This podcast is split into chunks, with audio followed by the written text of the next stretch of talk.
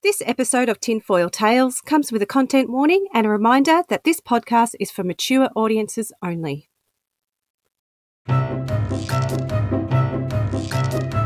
Unless I haven't been paying attention, man, the moon doesn't look normal. You keep the pressure on, correct? We stay until we win, is that right? At the moment, you're under arrest for incitement. Have you guys been following me? We're winning, folks. Okay, we're winning. We're pushing back the dark. You ask simply two questions to find a filthy Freemason DeMolay. Where did you go to school? Which primary school? Which high school? And who's your daddy?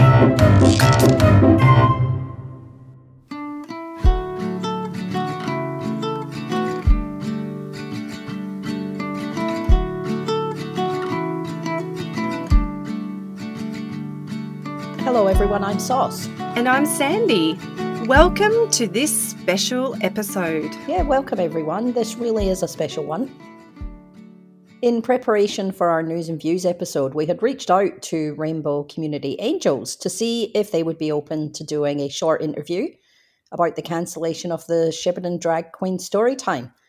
So we've got the co founder of Rainbow Angels joining us for a chat. That chat ended up being so good that we decided that it needed to stand by itself. We really hope you enjoy this one. It's been so good watching the OGs of the LGBTQIA plus community step up and demonstrate how fighting for their rights is done. Well done to Flikka, Dean, and Sean for their tireless efforts to turn this around. It has been a privilege for SOS and I to have been able to walk this journey alongside them as we realise we have so much to learn from them. This is such a special conversation. I think we could do with more of them, to be honest. I really feel after looking at both sides of this that there is just a really deep lack of understanding. But for now, please enjoy hearing from Flikka and all about the Rainbow Community Angels, their response to the targeting of Shepparton Drag Queen Storytime, and how they supported the library and the efforts they went to to keep this important event going.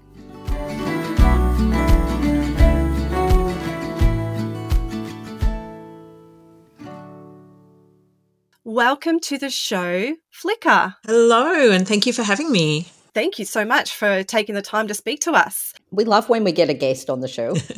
I know, it's so exciting. so, before we get into Shepparton, introduce yourself to our listeners, Flikka. Sure. Well, I am a, um, I guess, a youth worker, community development worker, and have worked with rainbow families, which are families who are LGBTIQA plus parented families. So they might have co-parents or carers or parents who are part of the um, queer or trans community. And I've been doing that kind of advocacy for about 20 years. And my partner Oh, Sarah and I have three teenagers with our lovely friend Cam. So, yeah, it's kind of what I do professionally, but also personally. And I guess part of that is the reason why I was involved in co founding Rainbow Community Angels this year.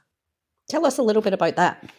Quite a few of us were watching what was happening with the continued uh, disruption of council meetings like the Monash Council meeting and just sort of feeling a little bit like this sort of anti vax, anti um, lockdown movement had started to turn towards an anti drag, anti LGBTIQ movement. We were watching what was happening in the States. We knew there'd been a lot of difficulties with particularly the transgender community movement in the UK. And it just dawned on us that what was happening around the world was had started really to take hold here. And then when we saw such a huge wave of threats and attacks leading to cancellations and postponements of LGBTIQ plus events, particularly ones aimed at rainbow families and young people, in around sort of May this year, which was around the International Day Against Homophobia, Transphobia, Intersexism, and Biphobia, it became clear to kind of quite a few of us that we needed to do something. This is causing such a problem for people's mental health, and the performers were having a difficult time, and people were losing their livelihood. Yeah. And yeah, we could just start to see um, the impact that a few keyboard warriors were, were, starting to have. And that's, I guess, when we got together and went, let's do something. We can't sit by and let these kids and families know that the adults in their communities aren't going to stand up for them. It's just beautiful how you were able to recognize that because of the past history that you've had being in this space for decades and living it yourself, of realizing, oh my gosh, this is all happening again. It's the same thing. And uh, you've all reacted and gone, no, we, we need to keep going. We need to defend our rights, our community. Mm. It's just wonderful to see. I mean, we can sit here and be keyboard warriors ourselves on Twitter. we can write a podcast all about these people. But here you are going, we're going to put boots on the ground. Absolutely. Yeah. I just admire that so, so much. You're like, no, this is not happening to us. No way. Uh, I just think that's incredible. It's pretty fun too. Sorry. oh, it sure is. It actually is really fun. It is really fun. Um, I've joined in, and oh, it, it's amazing. It, you you found a great, vibrant way of defending these events that is just so so so much fun. We recommend everyone get on board.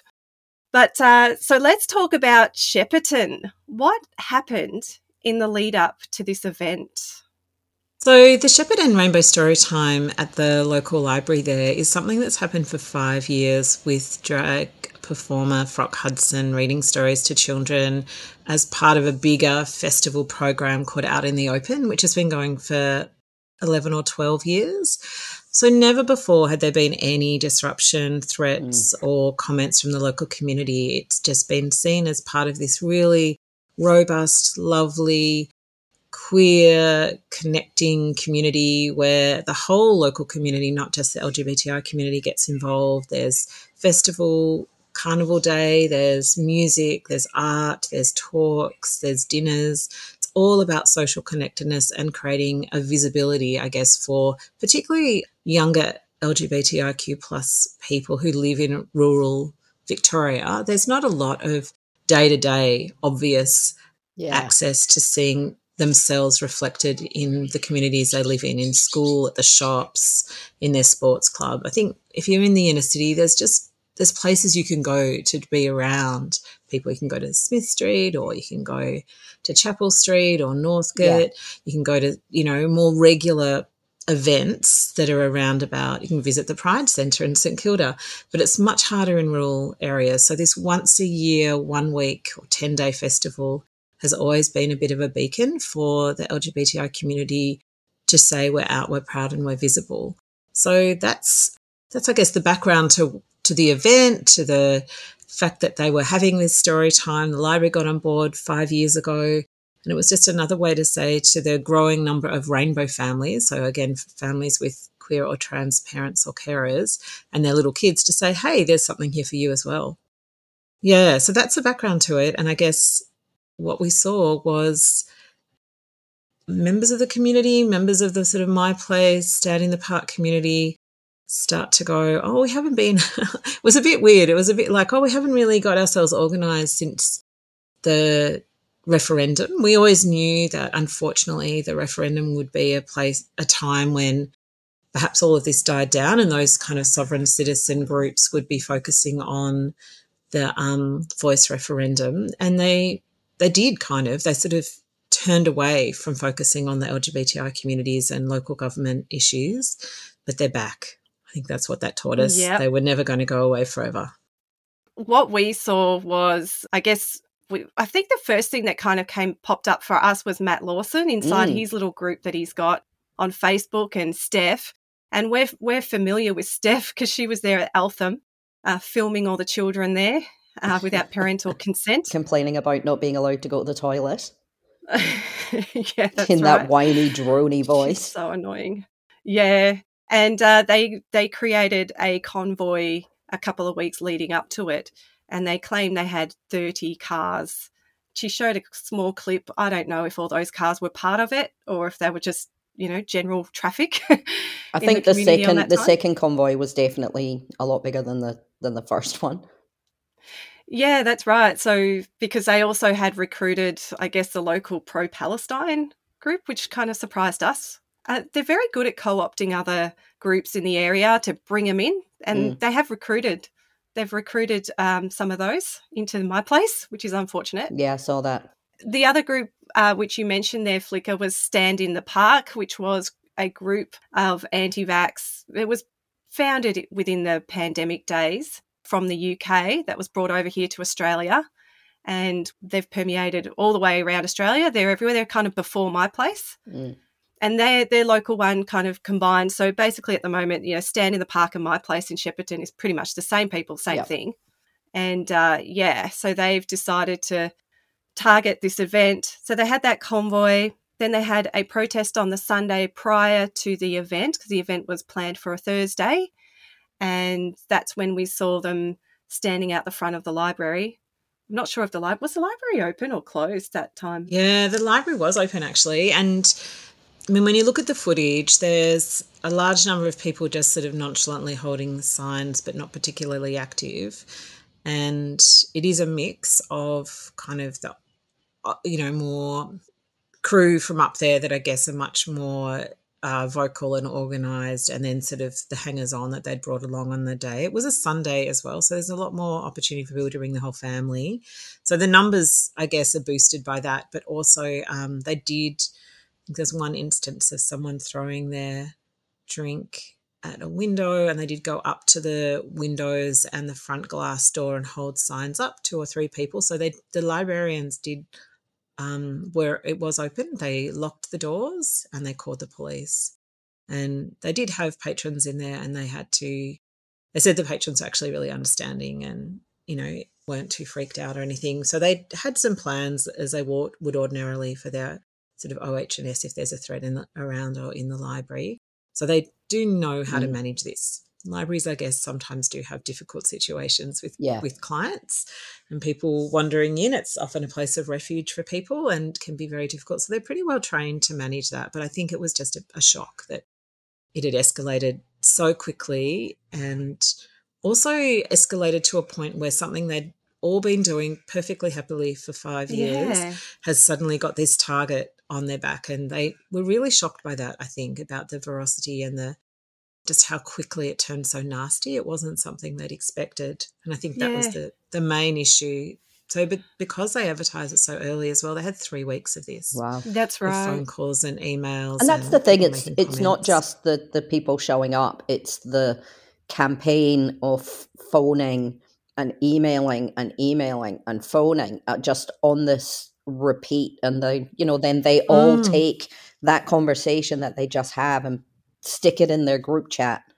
And then everyone jumps on board that conversation and then it escalates even more and then someone goes oh i'm going to ring them now. And like it's just like you just feel for the people picking up the phone just trying to do their job. I think it was really hard for some of them and particularly for the members of the queer and trans community that actually a library staff oh. or council staff who were involved. They just found this like, this is my local community. I've never felt mm. this unsafe. And they were starting to feel really unsafe, you know, even leaving the library to walk home. Wow. Um, we had a good chat to them when it first started about screenshotting all of the things that yeah.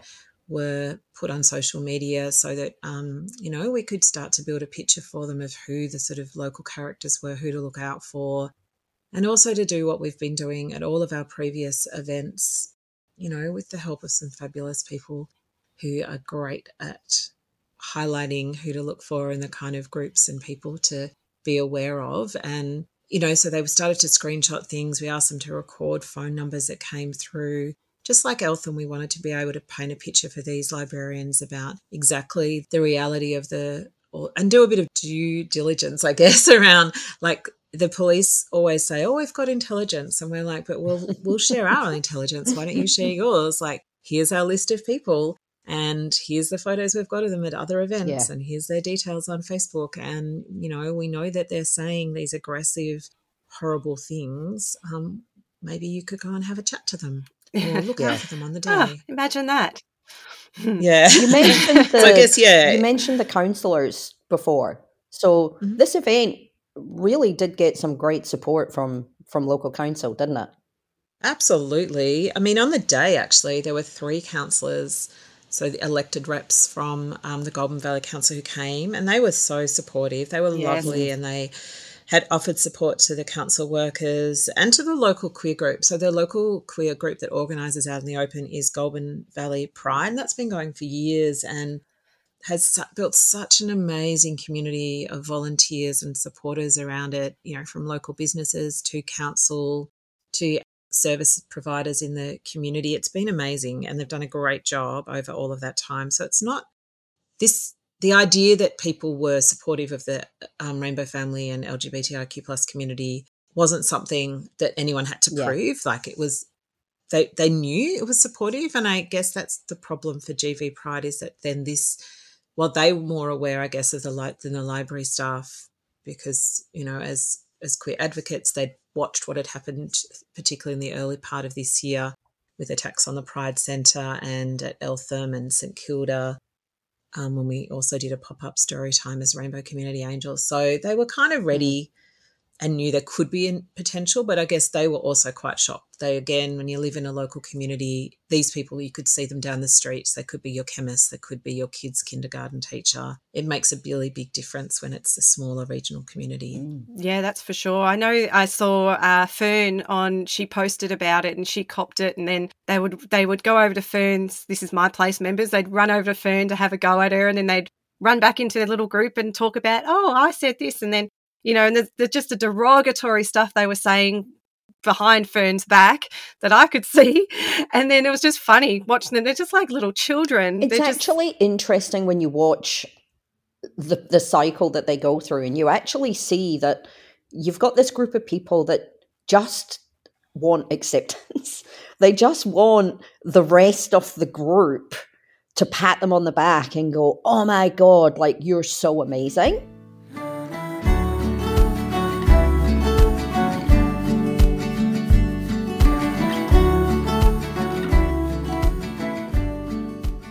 So obviously, as the day got closer, given that there'd been the convoys and the police had already been called, I'm assuming that there was quite a bit of planning that went into it. I mean, I know the library they were very staunch. They this was happening as far as they were concerned. So what steps did they take to try and coordinate some meetings to to make sure that the event actually went ahead? I'm assuming the police had something to say about it.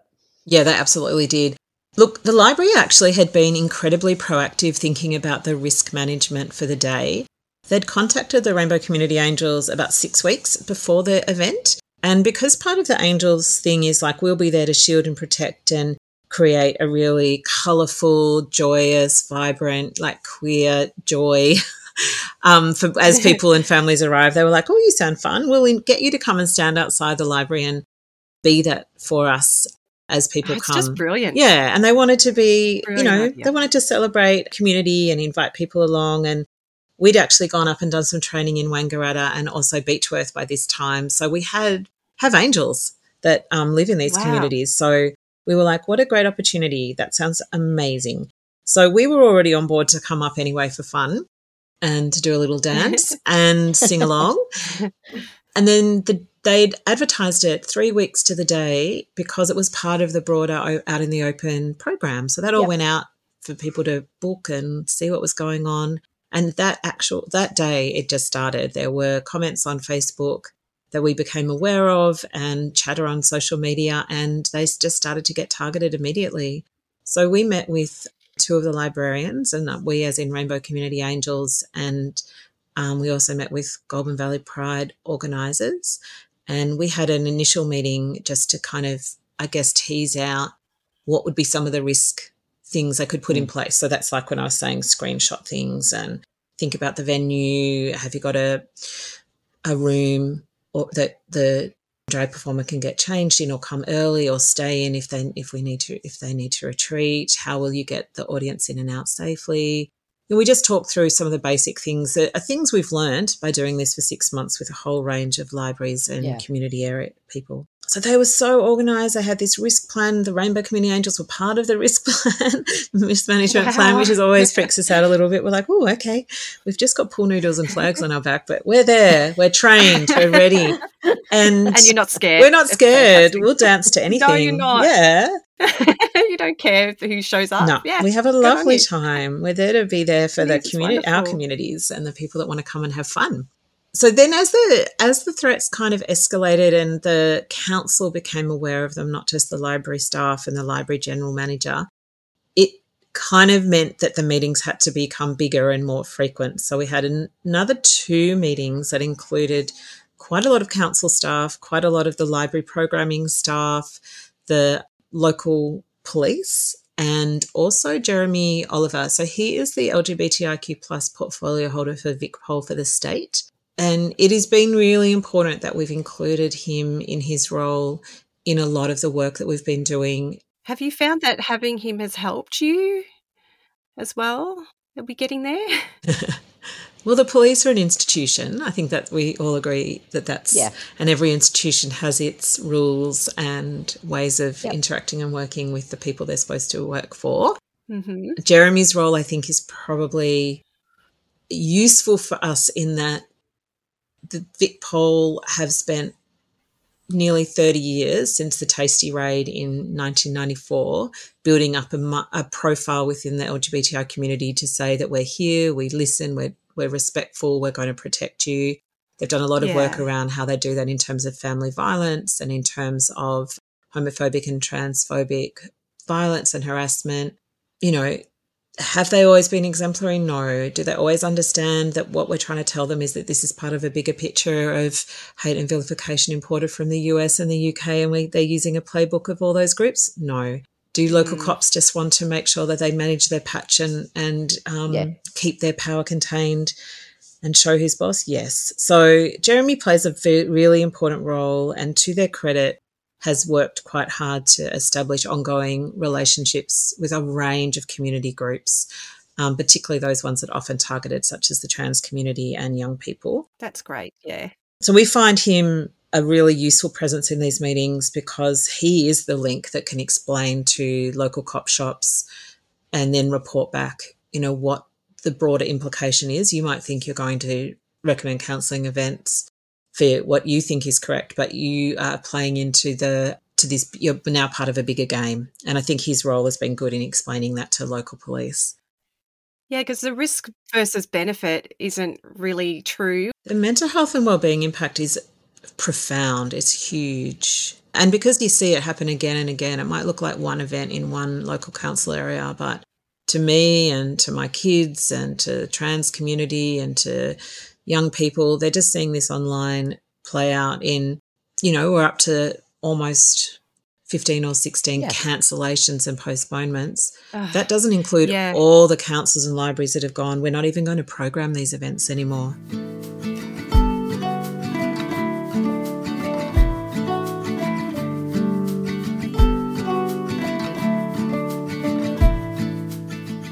So I guess getting back to sort of the weeks preceding, the library did an amazing job. They really did in facilitating these meetings. There's one particular librarian whose name I won't use, but they are the program coordinator for that particular library, and they were adamant this would go ahead. They were just like, it's we've done it before. The kids love it. The families love it. It's, we're part of the community. Let's go. Yeah, they really want it, don't they? These yeah. librarians really want these events, they, they see the value in it. And, you know, sometimes people like it's about literacy, it's so important. But for them, it's about we are meaningful parts of our community. And we love that yeah. people see libraries as a centre, as a safe haven, as a place to see a bigger world by, by, you know, participating in talks and events and reading the books on the shelves. Like, really, the history of libraries, when you really get into it, is kind of amazing.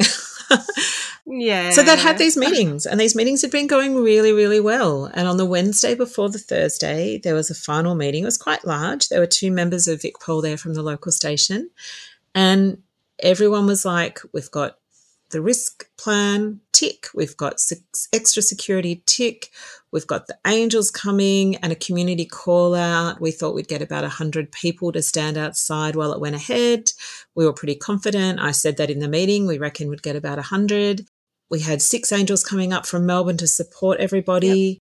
Yep. And there were four angels already in from Shep who were going to be on, have their first angel, angel gig. And we were feeling really confident. The library was feeling confident. The LGBTI community and Goulburn Valley Pride were like, this is going to be lovely. We've done it. We can beat them. We know if they see it cancelled, that will be a win for them. And that's just horrendous. We'd answered all the questions that police put to us about what our role was. And, you know, the Angels, we developed the, the Angel sort of model to be an opportunity for people who have never been to a rally or a picket line before to have a really safe time standing there in solidarity with each other. That's why our training is yeah. about all, you know, having a buddy and feeling emotionally and physically safe. And we, you know, work collectively.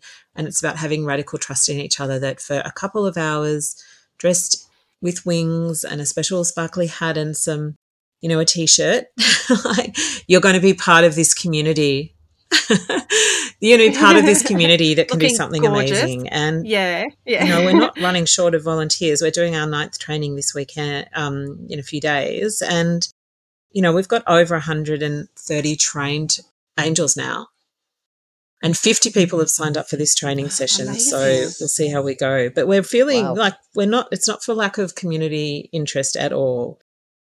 And there's so much work that's gone in that you do for, for each event just to get it off the ground to get it to go ahead. I just just by listening to you now, like I didn't realize all of this is what goes into it. My gosh. We're very lucky to have supportive workplaces, some of us, and also just to have a passion for this because we can see it's just taken off. And I didn't think I'd become a security advisor, but there you go. That's what I feel like I've become. so by like midday on Wednesday, everyone was like, we're sorted. This is going to be amazing. How lovely. Yeah. People were posting things on Facebook going, can't wait to see you. And then at about 3.30, I get a very sad phone call from our friend at the library saying they're going to cancel it. Damn.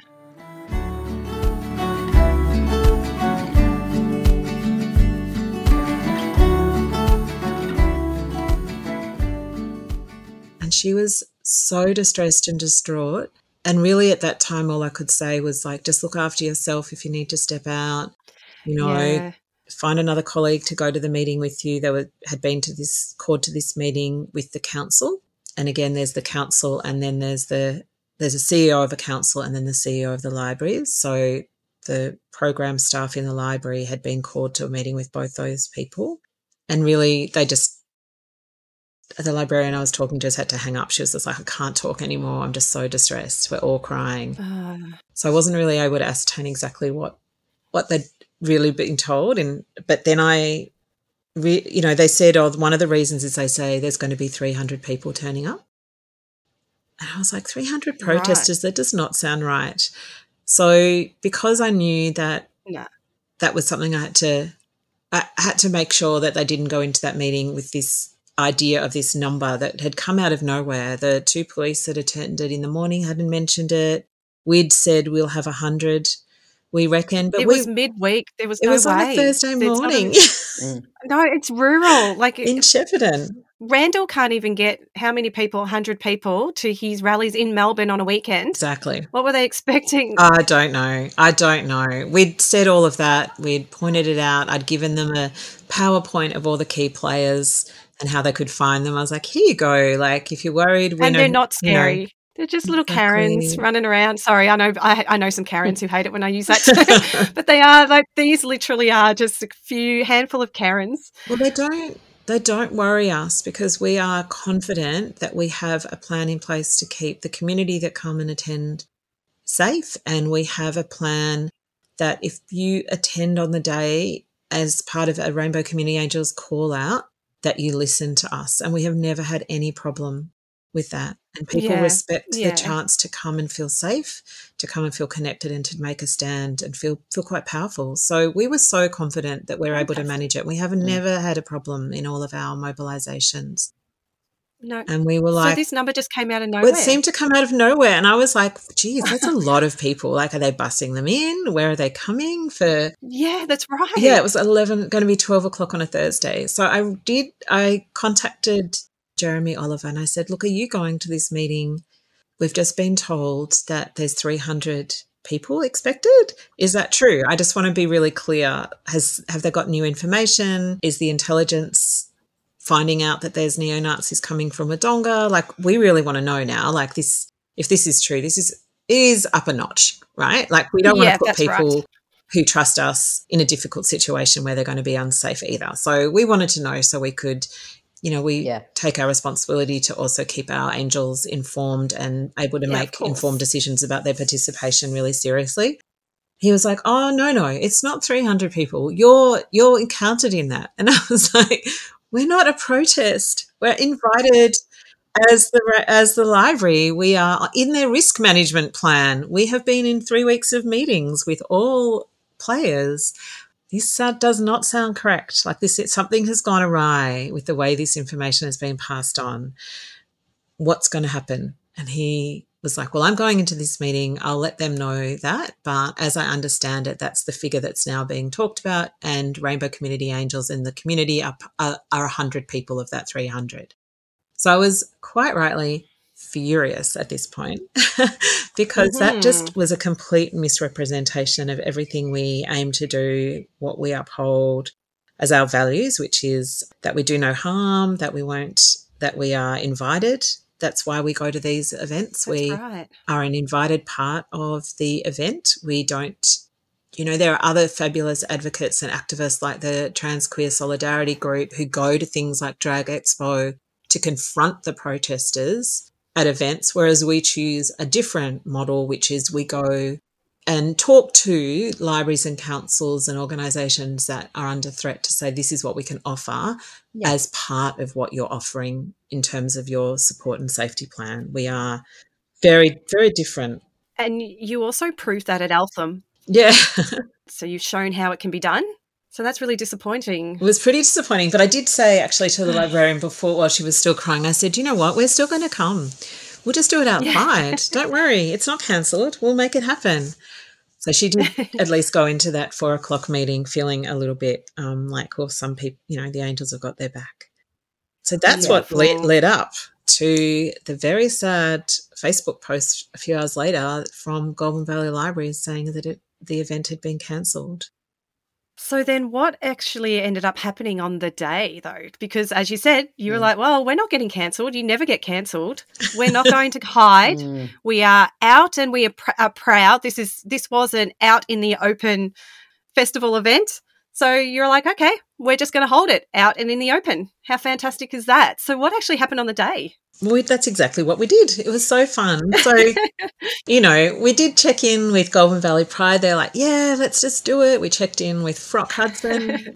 he was like, yeah, I'm going there anyway. Let's go. Oh my gosh. so we did it. Is amazing. And we just Yeah. said, like, we'll turn it up. We'll go. We checked in with all our angels. They're like, yep, let's all go. And we put a community call out and said, well, this is what's happened. This is the time for you to come along for, and um, enjoy a rainbow story time together.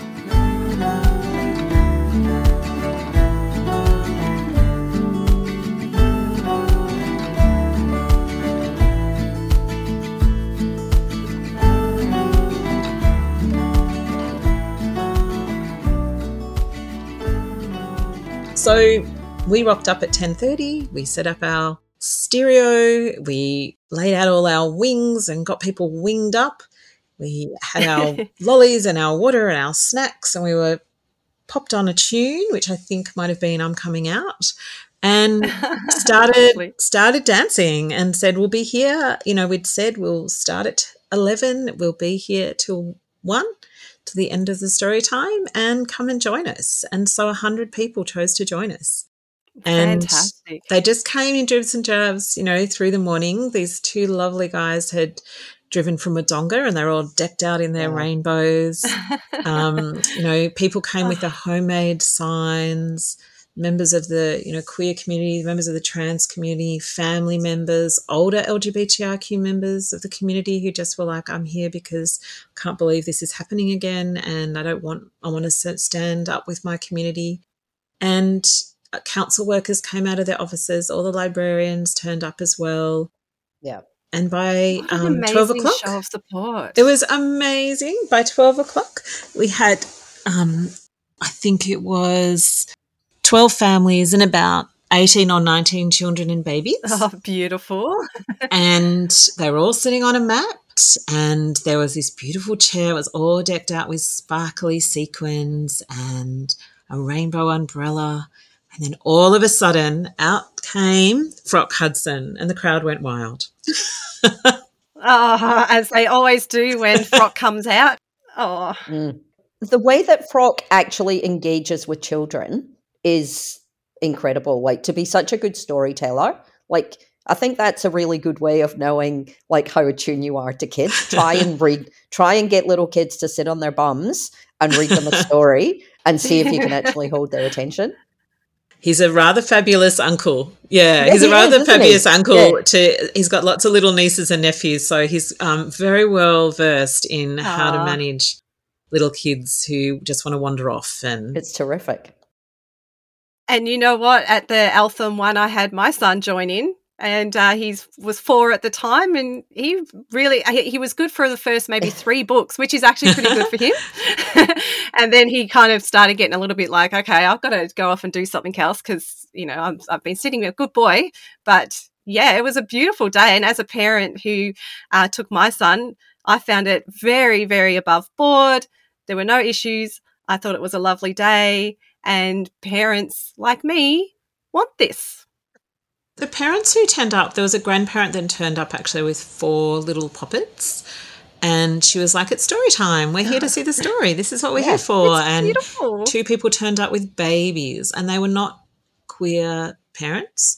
They are members of the community. They're like, well, this story time's on. It's my local community. I can Yeah. see what's happening. I'm t- coming. They came with their babies. Like they, Yeah. it was adorable. It was It was adorable. and all these adults got to hear a story. And I think there was one lovely comment we got afterwards from someone that talked about they're you know an older adult and they'd come down because they'd seen the attacks online they'd watched what the convoys were doing they'd they'd followed the story and seen that it had been cancelled and then that we had said it wouldn't be cancelled. And so they were like i'm going to come down. They decked themselves out in their all their rainbow gear and they said afterwards i just sat and listened to those stories and it really nurtured my inner child and i experienced something i didn't get to experience when i was young and wondering who i am and where do i fit in the world? And here were these beautiful families with their children nurturing and loving them and saying families can be come in all different shapes and sizes and you can be your authentic self and just listening to these books that really are quite new in the field of literacy and children's literature where it is about families and kids navigating the world when your kid is a little bit out of the box or is exploring who they are and you know, challenging the stereotypes that are so gendered and rigid in so many of the places that you take kids, like childcare or, Yeah. you know, a grandparent's house or the shops, mm. you know, like really managing those little interactions in life where you've got a chance to have a teachable moment and talk about being yourself and being wild and fabulous and that we will always love you are just the kind of books that you really warm your heart and yeah, so this beautiful person wrote and just said, I got a chance to listen to stories that I wish I'd heard as a child 50 mm. years ago. And they Beautiful, just thought the community event around it was just amazing. And they, yeah, they left feeling really incredibly happy, I think. And I think that it's uh, one thing that I've noticed too is just how important it is for parents to get on board and get some understanding before going into the whole moral panic thing. This is an opportunity too to go to something like this and just get a little bit of understanding for yourself because you know if you if your child comes out to you what where do you go? What do you do? You go to your library. That's what you do. And I think eh, these are why these events are so important, and I think that it's really important for parents to to take their children to these things because you will get an understanding. And then one day, if your child comes out and says, you know, I'm really questioning things, I don't really know where I stand in this world, you're like, I know about this now. And we do know that the majority, I think it's like 70% is the stats where of queer children are experiencing lack of support from their families. And it's really causing a lot of stress. So I think that is an area that is so important. Absolutely.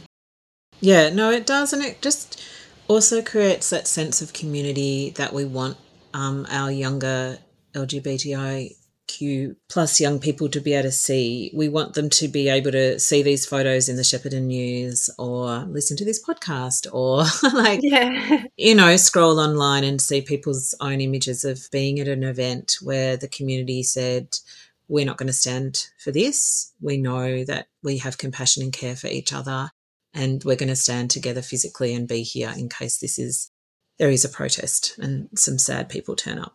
So I think what was really beautiful too about the Shepparton event is that it, it was just a quite spontaneous. Like we we were like, I reckon we'll get 100 people, which was kind of a bold claim, but we actually did. We actually had yeah, 98 people of which some of those were children and then like 98 people from around the community plus the six of us that came from Melbourne, and we added a few couple of teenagers that came with us as well. So, in terms of the representation for the community, it was 98 people out of that whole lot. And I did take a picture that was really indicative of what was going on, which was a picture of where the protesters would be on the other side of the road. And there was zero protesters. And then a picture of all Yep. of us angels with everyone behind us, which was, you know, 100 and more, 100 plus, plus one Frock Hudson as Yeah. well. So that was Well, the so community clear. didn't come out for them, yeah. support them, did they? No, no, no one in the community gave a shit. It was only them, and then when they weren't there, there was nothing. It's so telling. Well, what would they be protesting? Babies and people in rainbows. Like it would be a very odd thing to suddenly come to. I guess I guess that's what the issue is too, and that's the thing that we're really interested in teasing out is we know that there is a big push back for local government and councils to spend money, go, you know, what people say is the people's money, taxpayers, ratepayers' money on what they also call as fringe events or not representative groups, LGBTI community members. And that is an incredibly dangerous message for councils to hear because that is not the way that the councils have been doing their community plans and health plans for the last 10, 15 years. There's, there's been a very clear recognition that LGBTIQ plus community members need to be included in community health plans in their local councils. They need to have community health access to, you know, health services, to aged care facilities, to the local community bus. They need to have, and to do all of those things that keep people well and active in their community, you need to have inclusive practice. And to have inclusive practice, you do need training and workforce development.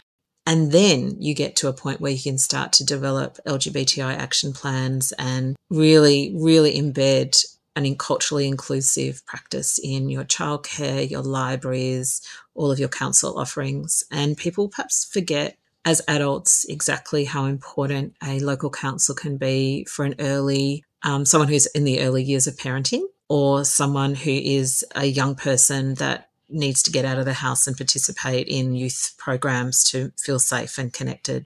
I didn't have anything to do with my local council that I knew of. I did go to the library, but I didn't really think about it because I was like, I was a renter. I never paid rates. The rubbish just got collected. But then we had kids and we are like, oh, we need the MCH nurse.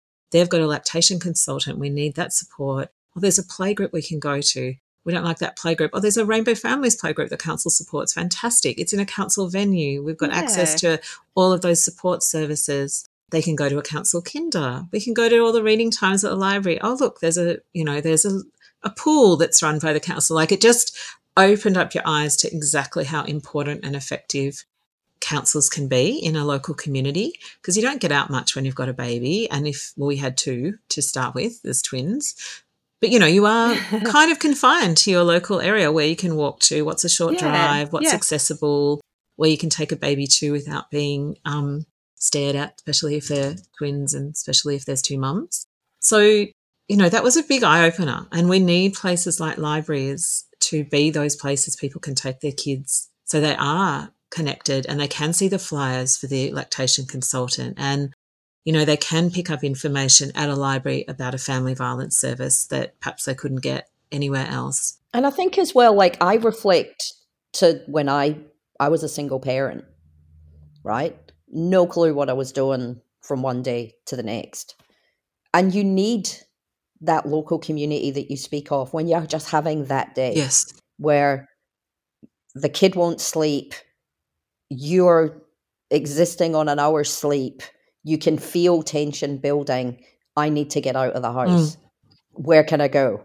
I'm going to go to the library because i know the library is a place where it just libraries always feel gentle to me. It's a very mm-hmm. gentle place. Maybe it's because everyone speaks in hushed tones. There's something about a library that just brings energy to comfort. And I think that's what people miss here. Like, this is a part of the community that has as much right to access council facilities as everyone does, whether you are straight, bi, Muslim, Christian, an immigrant, an dinkum die Aussie, no matter who you are, you deserve a place in your community where you are respected, people see you, and I think that's what just makes me so furious about the hypocrisy of what they say. So they say we're all about community. It's like, but you're not. They say they're all about the safety and sanctity of children, but you're not. Like you they live in this world that has so many walls, They have walled themselves into such a small space that they're the ones that actually need the help. They're the ones that actually need the community. Mm-hmm. They're the ones that actually need saving from themselves, not the other way around. I would love to ask them those questions too around what is it you think when a library cancels an event because you have made a threat of that's that's vicious and unkind and called them all sorts of names that yeah. are, you know, hideous. And without a vilification law that looks at that, it's very difficult to take any particular action. What is it about you that makes you feel like that's a good thing? You've made someone unsafe in their workplace. You've potentially put someone at risk of yeah. mental health issues yeah. um, and needing to take time off work to recover. You've made someone feel unsafe walking out of their workplace. They're coming in every day in a heightened sense of anxiety. Is that an achievement that you should be proud of? And mm. coupled with that, when someone is also a member of the LGBTIQ plus community who works in those local areas in you know a youth center or is a young youth worker or a library librarian who's been in the community for 40 years what are you thinking they're leaving each day feeling like is that ever taken into consideration and i know yeah.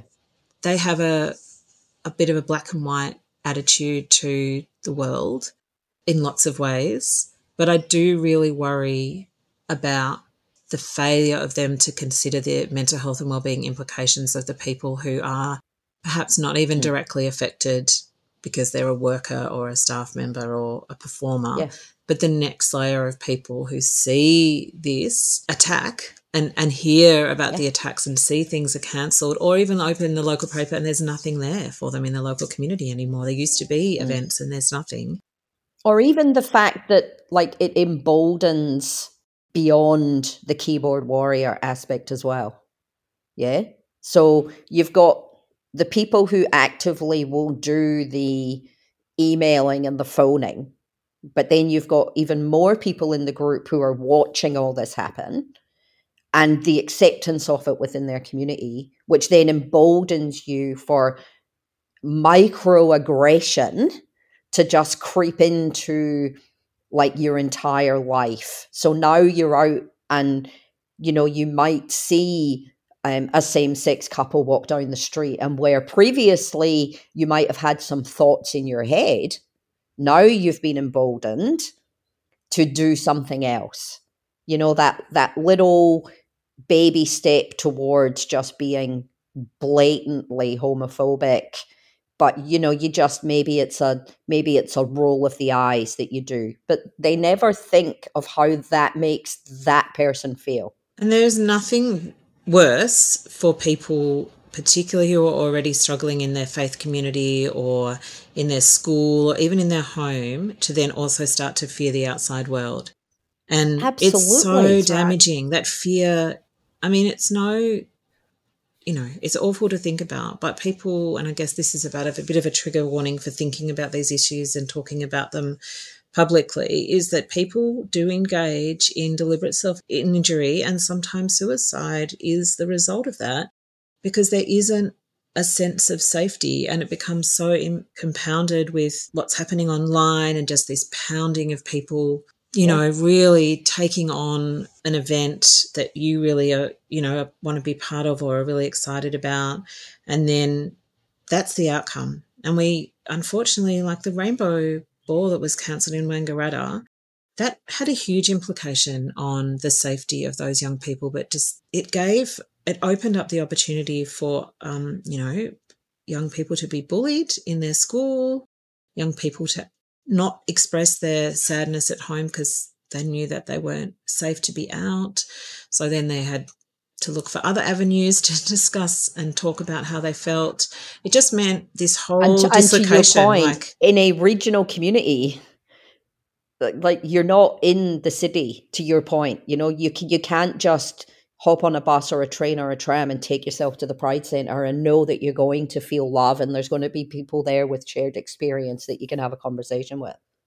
I think that's why it pisses me off so much is the downstream damage that they do from making some dumbass fucking post on Facebook and then they'll then come on a live or or or at a protest and go you know oh it's not that we're against the the community you know we're not and it's like but the downstream effect of every fucking thing that you're doing you are Yeah. like get out of this fucking world where you think you can justify shithouse behavior by getting on a live and going oh but you know we don't mean you know, like I've got gay friends. they do often say that. yeah, they do. But obviously, you don't. Obviously, you don't. And if you do, maybe now's the time that you should sit down with those gay friends and have a very open conversation about the damage that you are doing to lives of real people, of real children who need to be loved.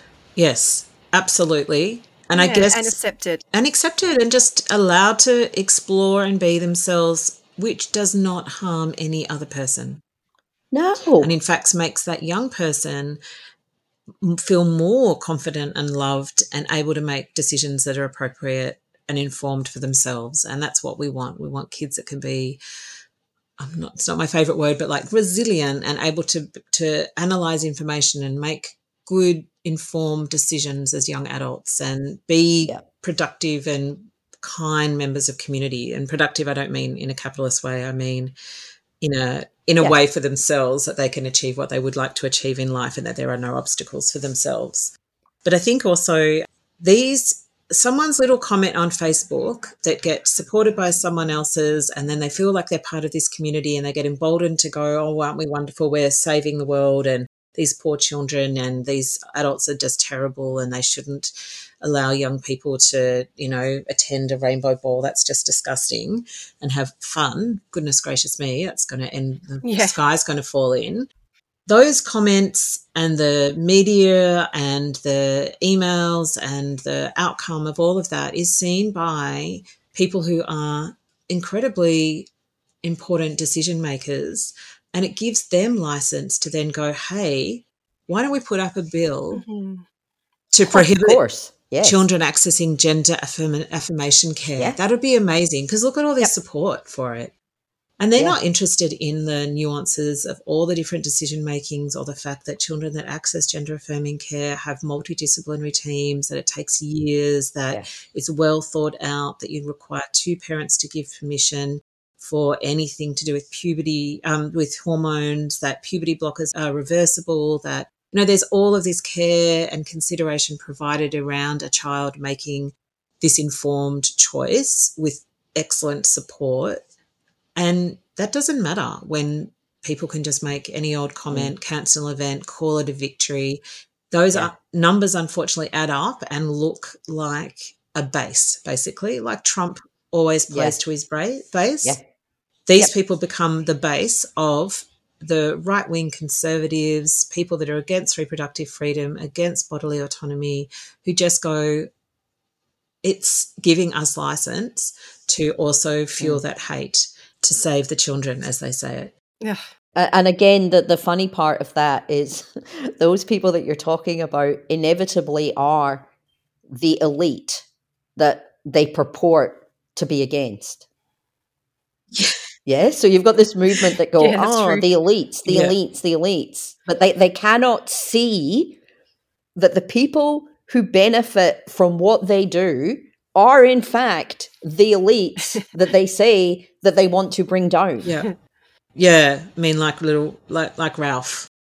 Bad. Um, Zippy. we call him Zippy. and his fancy suits. oh my gosh, he's so annoying.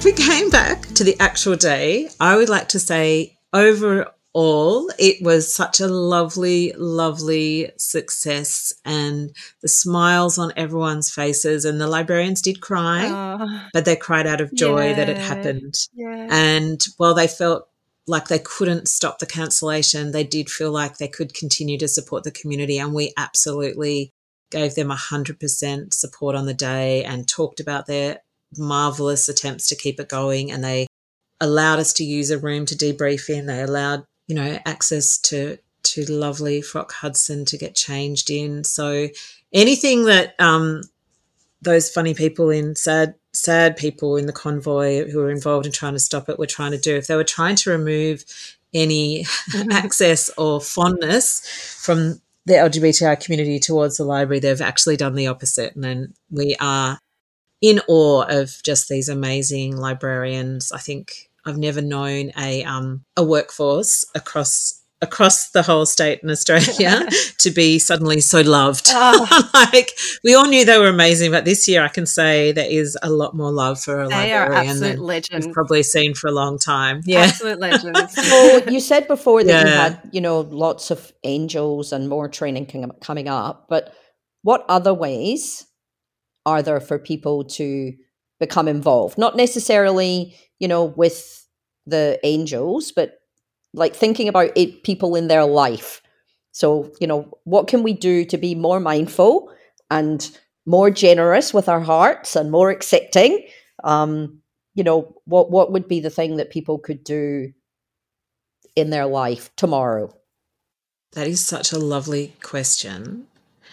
One of the big principles behind how we work as angels is to be trauma informed. And at, it, at its basis, we want to acknowledge by saying that is that many people have trauma in their lives from their childhood. It could have been something, you know, small to other people, but huge in that child's life. And many LGBTIQ plus people hold a lot of trauma in their hearts as well. And that could be a result of really big things like conversion therapy practices that really harmed them. It could be to family violence. It could be their just whole school experience marred by homophobia or transphobia. So when you are working with or living with or studying with or in a play group with anyone who is part of a rainbow family or anyone part of the LGBTIQ plus communities, it is important to be mindful that we wish to always do no harm to each other and to really take on board requests to use the correct name, the correct pronoun, to try really hard to get um, on top of diverse family forms, to not always go as a default mum and dad, to be mindful of language that you use, and just to think and always ask if there are things you can do that make people's experience at work, at school, in the staff room, in the library, wherever it might be, in your health provider's office, that could make people's feel mm. more at ease. So, really simple things like names and pronouns, being mindful of asking what preferred name people would like, asking open questions like, oh, tell me who's in your family, allow a child or a client in your mental health practice to just explain that for themselves. Outward signs are really important. Think about things like what if I walked into your office, your school, your waiting room, your cafe, what is it that I'm going to see when I walk in there that tells me it's safe for me to bring in my mm. girlfriend or for me to come here with my baby or to bring my trans friends into this space knowing that they won't be harassed or looked at weirdly or treated unkindly. And that might be inclusive language on posters, it could be wearing rainbow badges, it could be something that just indicates outwardly that this is a safe place. And it's, we always say you've got to think beyond the rainbow sticker, and you do because the rainbow sticker is one sign. We don't want people just to bang them on the door yeah. and their diaries and their email signatures, but it's a really simple thing to say, I stand Mm. I'm a safe person. Mm. You can ask me anything. And that's kind of what we really appreciate. And we know young people really, they might never talk to you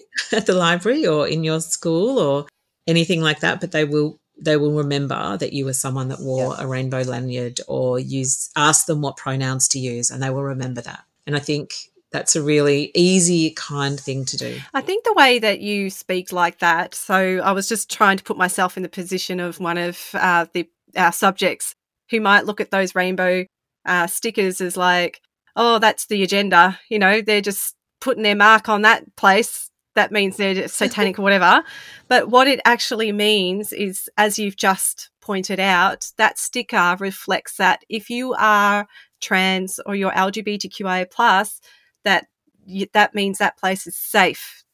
It's such a simple ask, and it can really make a profound effect. Particularly, yeah. I'm thinking young people. Particularly, I'm thinking older people have. You know, you, you usually have a access to income and housing and other things. Not always, but when you're a young person, you are still in the care of a parent or guardian. Yeah. You can't have free access to getting your own housing or benefits or moving around, moving states or moving suburbs isn't as easy. You're really stuck. So yeah, I'm, I just always think back to what would a young person think, young queer or trans person who may not be out to anybody, think when they see the world around them act in ways that are kind and caring and trying to where people are trying to create safer places. And I think, Julie, yeah. that that must be such a, a lovely thing to remember. And um, we just shouldn't take.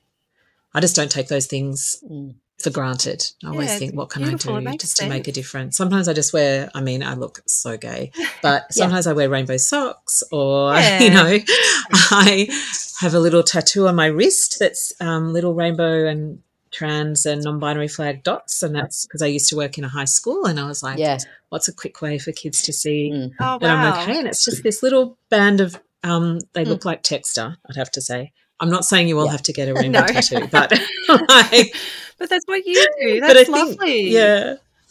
yeah, and I think also um, what what message that I think I would like to get across to some of our listeners who may be feeling a little bit unsure about all the when we say you know use trying to uh, be mindful of your language and pronouns and all that. I understand that people have difficulty with that, but I think also because I, I, think a lot of people, just from my observations, is that people are scared that they're going to stuff up, and then it makes them really nervous. And I think it really is just about allowing yourself to stuff up every now and again. So if you're with a with a trans person and you've accidentally misgendered them, apologize and move on. That that I've talked to my trans workers that I work with, and I've said, you know, I've spoken to them about how they would feel, and they're like, yeah, just apologize, move on, try again. It's okay. It's okay. Like just relax. It's fine. But as long as they know it won't be trying. the first time. yeah. yeah. It's not going to be the first time people make that um, mistake or assumption or you know, revert to a stereotype to try and put you in a box. So for many of us who are older, this is not, it won't be the first time someone's misgendered us or assumed our family had a certain structure or anything like that. But I think what is really important is that you do hmm. make an effort. Yeah. And No. it's not that difficult. And it's not a big ask in a world where we do want to show kindness and compassion for everyone. It's like if you can't pronounce someone's name correctly or you haven't thought about the accessibility needs of your client, you, you need to make an effort and think ahead a bit ahead, but you also need to apologize and ask what do you need to be able to access hmm. this service safely or this, you know, particularly when it's health and mental health services schools are another kettle of fish and i think there's a lot of people doing amazing work working on how to make schools safe from the union to individual teachers to safe schools and minus 18 body safety australia. There's some just excellent people out there working really hard and doing a great job around respectful relationships and you know consent and sexuality education and just creating safer spaces for the lgbtiq plus community members in those workplaces and schools so, you know, there's a lot of work always to be done because there's always new students and always new staff and always new families, but there is a, it's just um, not that hard if you want to be That's a what I was just about to say. in the world. I think Right. that we all just want to live in a world where we all have the right to thrive, we all have the right to safety, we all have the right to joy and happiness. And if that means that, you know, we need to get over ourselves about pronouns in order to make someone else's life just a tiny little bit easier for them with no impact whatsoever on us, then get over yourself and be okay with pronouns. It's really not that fucking hard. One of the things I think is important to consider too is part of the success of lots of advocacy often comes down to being able to meet someone you could potentially be a friend mm. with. And that's sort of a form of contact theory. And it's about how you can change hearts and minds. And in Victoria, we've had lots of success in campaigns to do things like improve access to assisted reproductive treatment because we took our families, our kids, our grandparents, and ourselves to meet MPs and decision makers. This is in the early 2000s. And we said, these, this is who we are. We're part of, we have humanity, we have kindness, we have care and love to give. And just like so many people, we want to have children, but to do that, we need access to assisted reproductive treatment. And time and again, politicians and decision makers would go, you know what, actually, we needed to use IVF too, or that we'd have, bring a baby and they'd have a baby, they'd talk about their babies, and we'd connect over something incredibly basic, which is that fundamental part of our humanity to create relationship and family and have children. And that's how we won in the end because people could connect with us, even if they were on opposite sides of the chamber. um, we created a chance for the story to change for them. And that's what we're trying to do now. We are saying we're not scary and filled with hate for you. We think that really you're misguided, potentially misguided, miseducated. You maybe you haven't met Yeah. a trans person or a rainbow family before. We're not going to let you cancel our events because that's detrimental to our community's health and well-being. But at the same time, we're going to tell you that we're turning up. And if you choose to turn up and stand on the other side of the road with a sign that is degrading and unkind and really not fit for children to see, so I'm not sure what that's all about, then you know, you get to stand opposite joy and love and radical trust and solidarity, full of rainbows and kindness and care. And so, more fool you for being the people that are t- choosing such an opposite, sad, unkind way of being in the world. Come and visit us. We're never going to stop you coming and having a chat if you're going to do it with your heart open. But if you come and be aggressive to a Rainbow Community Angel, we will um, call security, we will call the police, but we are not going to answer you in in anger because we're not there to be an angry wall of hate. We are there to be a kind, compassionate rainbow wall of love, really. And I know some people go, that just sounds really twee No, it's beautiful. or a bit too cute. It's the Um, right response. But it's really deliberate. It is the right response, isn't it? You're not trolls. Like, it's just a wonderful, the Rainbow Community Angels is just a wonderful organization. I'm so pleased that you've all come together to do this. You've shown You've you've taught me and Sauce so much about how kindness and how bridging the the gap a little bit and going at it a different way. You've really taught us a lot about that as well. All the power to you. I hope that in time that this all gets turned around. I think it is. It feels like it is starting. Do you think? Do you think we're getting there? No. I'm actually so cynical, Sandee. Okay. I'm like, mm, We'll see. If there's a Trump election next year, Oh. we've got local government elections next year in Victoria. What are they going to do next? I'm I'm uh, alert and a little bit alarmed still Yeah. that this has got a long way to play out. We've still got quite a few Pride events coming up in the summer months, but you know what? We're ready. We're resilient. We've got a lovely community that supports Yep. us and lots of allies. So really more fool to them for being those kind of people.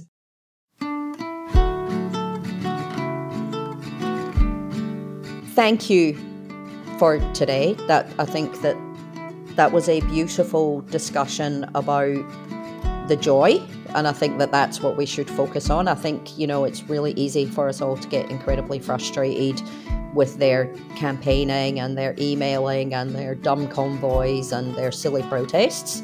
But the reality is 100 people in Shepparton showed up on a Thursday at lunchtime Yeah. to show the community that they do care and they are loved and they are welcome and they are accepted and they are part of the community and the community wrap their arms around them. And I think that's what we need to remember. So thank you, Flikka, for coming on today and reminding us about all of that because Sandee and I get very angry with, with them. And it's great that you came and reminded us of, of the joy and to rise above it and to, to meet them on this topic with open hearts and love. So thank you for joining us. It was terrific. Very Um, wise words, Flikka. Very Thank wise you. words. And thank you so much. Oh, thank you so much for the opportunity, and thank both of you, I guess, too, for all of that thinking and angry work you do do because it's incredibly insightful and useful to have people like yourselves online and doing podcasts like this. I find it as an activist really, really amazing to listen to all of the background work you do. It's very useful. no worries. We 100% stand behind Yep. you and the Rainbow Community Angels. 100%. Yeah, Well, thank you're you. so good.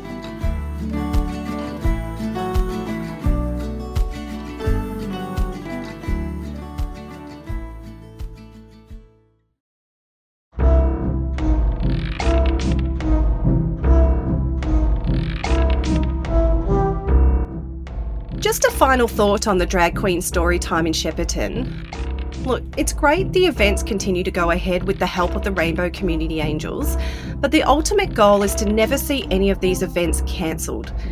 Libraries, councils, police, to get on board and ensure these events can go ahead safely as planned in the first place.